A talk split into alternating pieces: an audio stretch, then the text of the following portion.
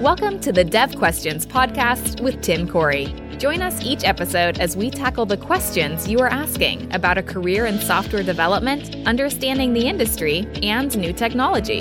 If you're just starting out or you want to grow stronger as a developer, this is the place to get your questions answered. Now, here's your host, expert developer and online educator, Tim Corey. Is it possible to overuse dry? And by dry, I mean don't repeat yourself. This is a principle of software development that seems like it's the foundation of everything we do. We decide to keep our code dry because that makes for better code. But can we ever overuse dry? Is repeating yourself ever okay? This question I want to address in today's episode of Dev Questions. Now, if you have a question, you can go to suggestions.iamtimcorey.com ask your question there or upvote an existing question. Hopefully you'll see your question answered in a future episode of Dev Questions. Now, let's talk about dry. Now again, dry stands for don't repeat yourself. We'll just use dry from now on. But dry is not an absolute. It is not a requirement. It is not something that you should always do. It is a principle. This is something that people often get stuck on when they first learn about software principles and software design, even design principles or design patterns. They start to think of these as rules. There's, I don't want to say there's no rules of software development, but they're pretty flexible. There's, you need to do what is best for the situation you're in, which means sometimes you repeat yourself. So let's talk about why you might repeat yourself. And let's talk about why not repeating yourself could cause problems. So reduced repetition can lead to increased complexity. This is the first issue. So let's talk about a simple example. In C Sharp, we have what's called a console read line. We can use that to capture information from the console. And usually we, especially in demos, will do things like, hey, print out or console.write, what is your first name? And then do a console read line into a, a variable. And then you might say, well, I need your last name too. So I print out what is your last name? And then I capture that into a variable. You might say, oh, wait, wait, that's repetition. Let's go ahead and create a method that prints out a message and then captures a value back into a variable. And so you do that. And now you have one method call, which has the message and it has the variable it goes into, the return value and life is good. Well, except for the fact that now we have to think about, well, we sometimes capture integers or doubles or other values that are not of type string. And so we want to make sure we, we cast for that. And so now we'll have overloaded methods that will say, oh, well, if you want a string, you do this. Or if you want an integer, you do this. If you want a double, you do that. And you call these different overload methods. That way it's, it's simple to call. It's one line still. Maybe throw some generics in there. And all of a sudden you have this whole complex library that's just for really calling two lines of code. And you have to keep adding complexity to it because you have more scenarios that are a little bit different, but are close. And if you take a step back and you look at your application, you've got multiple different methods and maybe even different classes and maybe even a class library, uh, all to handle this one situation. And that's a lot of complexity that maybe you didn't need because maybe you just need to repeat those two lines three times. So that's where your reduced repetition actually adds complexity. And you have to think about the balance there. This is why you have to understand your application because sometimes that makes total sense because you're going to do it a hundred times. You're going to do it in different places and having one place to do it one way right makes a lot of sense. But maybe you're creating a simple application that just asks for a couple pieces of information to process and that's it. Well, knowing your application, you know the second one doesn't need the complexity. It just needs those two lines of code duplicated three times. That's it. So understanding where you're at, whenever you start to say, this is the absolute, I always or I never, you're pretty much wrong. this is why senior software developers will answer any question with, it depends. Because the right answer for your application is not the same answer as for my application. Because the situation is different. It depends on your team. It depends on your code base. It depends on what other code you have. It depends on the size of your application. It depends on the type of your application. It depends on your environment. It depends on the speed in which you need to get things done. It depends on your update schedule. It depends on the number of things it depends on is pretty large. So when we say it depends, it's based upon all that stuff. It's not just as simple as here is the right answer, which is why when you say always do dry, you're wrong. Okay. So that's the first one is increased complexity.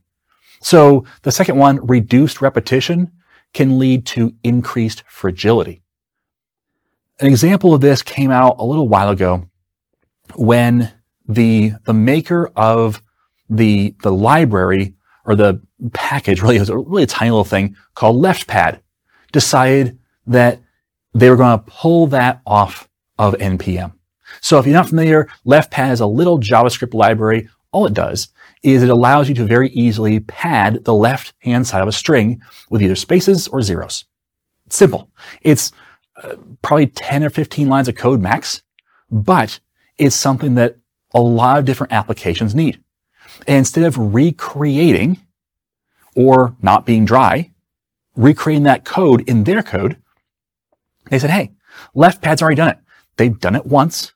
Let's not repeat ourselves. Let's just point to LeftPad. The problem was, is that the owner of LeftPad was rather frustrated with how they were treated over a different situation. And so they said, fine, I'm going to take all of my code off of NPM because you treated me poorly. And when they did that, they destroyed thousands of applications because thousands of applications needed that dependency, LeftPad, that but it wasn't there. And so since that dependency wasn't there, they could not build new versions, which means bugs couldn't be fixed. Uh, security vulnerabilities couldn't be patched because they couldn't build their code anymore because they all depended on one library. It was the ultimate case of dry. Let's, as an industry, not repeat ourselves. We're going to use this library in order to handle this one little situation and that way, if there's ever a bug in LeftPad, we can fix it once and fix it for the entire industry. But when you take away LeftPad, you also take down the entire industry. So it created a fragility that was bad enough that even though the person who owned LeftPad said, I don't want it on NPM, NPM said, we kind of don't have a choice. We have to put it back anyway against your wishes. Even though you own it, it doesn't matter. Now the community does. So it was a bad situation and there was some murkiness that got cleared up and some things got fixed. However, the point is that when you create that, that ultimate dry, you create some fragility. Now, maybe you won't do that. Maybe you say our organization does not allow any external packages. That's probably short-sighted and incorrect way to think about it, but I get it. I've, I've seen a lot of organizations do that. And you say, okay, well, we don't have that problem then. Yeah, you do. I've seen organizations that create central packages for their applications. They built them themselves. It's their DLL. It's their package. It's their library. But when they create a bug or when they break that DLL, it doesn't just break one application. It breaks them all. So instead of downtime in one area, you have downtime everywhere. So when it comes to dry, you have to balance the re- repetition with the fragility that can create. There's ways to mitigate the fragility. There's ways to make sure that a change over here does not directly affect something over here. But you have to think that through because sometimes the right answer is to repeat yourself. Those companies that rely on LeftPad, they probably should have just created their own version of it. Because even though they had to support that then, it was the better decision. It's one less dependency to depend on. It's one less thing that can go wrong. So reduced repetition can also lead to reduced functionality. So the example here is one that I get a lot in C sharp, and that is when I create a data model versus a UI model. And the models look the same, where they have, let's just create a simple example. You have first name, last name, and email address as three properties as a data model. You can have in the UI model, first name, last name, and email address. Why wouldn't you combine those? Why wouldn't they be the same thing? Well, because in my UI model, I want to put some data validation. I don't necessarily want that in my data access or data model. Well, you say, you know what, Tim, you can just put the validation in the data model. No big deal. It's not going to use it for your data access. So put it there. Well, now in order for the data access, which is in the class library, to use that model, that model also has to be in the class library. So I put that class model in the, the class library, and now I have to do UI work in the class library. That's kind of a problem. And even worse, let's just say I'm working on a WPF project and I create some validation and some messaging for my desktop UI. Well, then when my API decides to use that same data access and the same data model, but it wants to create different messaging, it can't. Because now you've got a problem of, yeah, but that messaging is for the, the WPF UI, not for the API. Or, you know, it's not for the Blazor UI. And so now you've got a problem of, you've got reduced functionality. You have to actually reduce what you do in that model because it doesn't serve both UIs appropriately.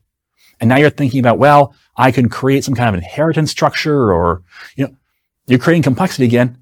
And what you could just do is repeat yourself. It's okay. You can do it because they're two different things serving two different purposes. So reduced repetition can lead to reduced functionality. Now, reduced repetition can also lead to reduced speed. Here's a practical real world example of this. Um, I live in a house with six people, including myself. So we have myself and my wife, my two sons, and then we have my in-laws live with us. So it's six of us. That means when my wife goes and picks up groceries, it's a full car. We've got a ton of groceries we bring home because it's, you know, it's feeding six people. There's a lot of groceries that come home. So if my wife and I have different approaches to taking in the groceries, the way that I do it is I grab what I can and I take them in. My wife is the master of putting every single grocery bag up her arm, both arms and walking in with the entire grocery store, it feels like, on her arms and gets them in quickly. Okay. And now she's, you know, it's not over the top, but there's two different approaches there. There's the approach of just grab what you can and make multiple trips, or I'm going to make one trip.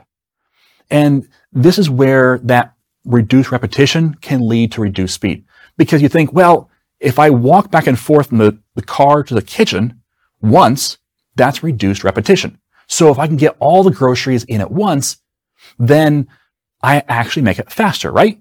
And I reduce repetition. I keep myself dry. But it takes a long time to figure out how to fit every bag and every, every box and everything under your arms, on your arms, on your back and all the rest. And you kind of, you know, have to hobble into the house because you're so burdened. And it might have been faster to take three trips. So that's kind of what we do with code sometimes. We overburden it with doing all these checks. We say, you know what?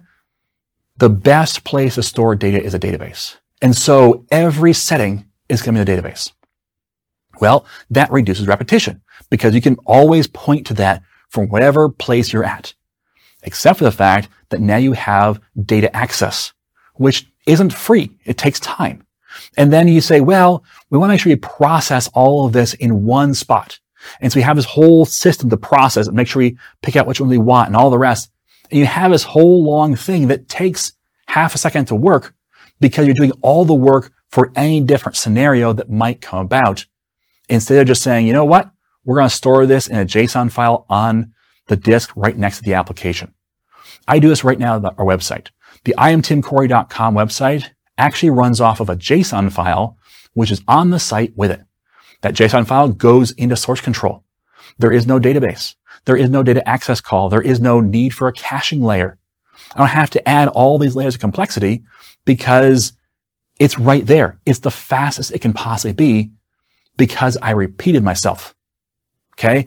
So that's the way that repetition, reducing repetition can actually lead to reduced speed.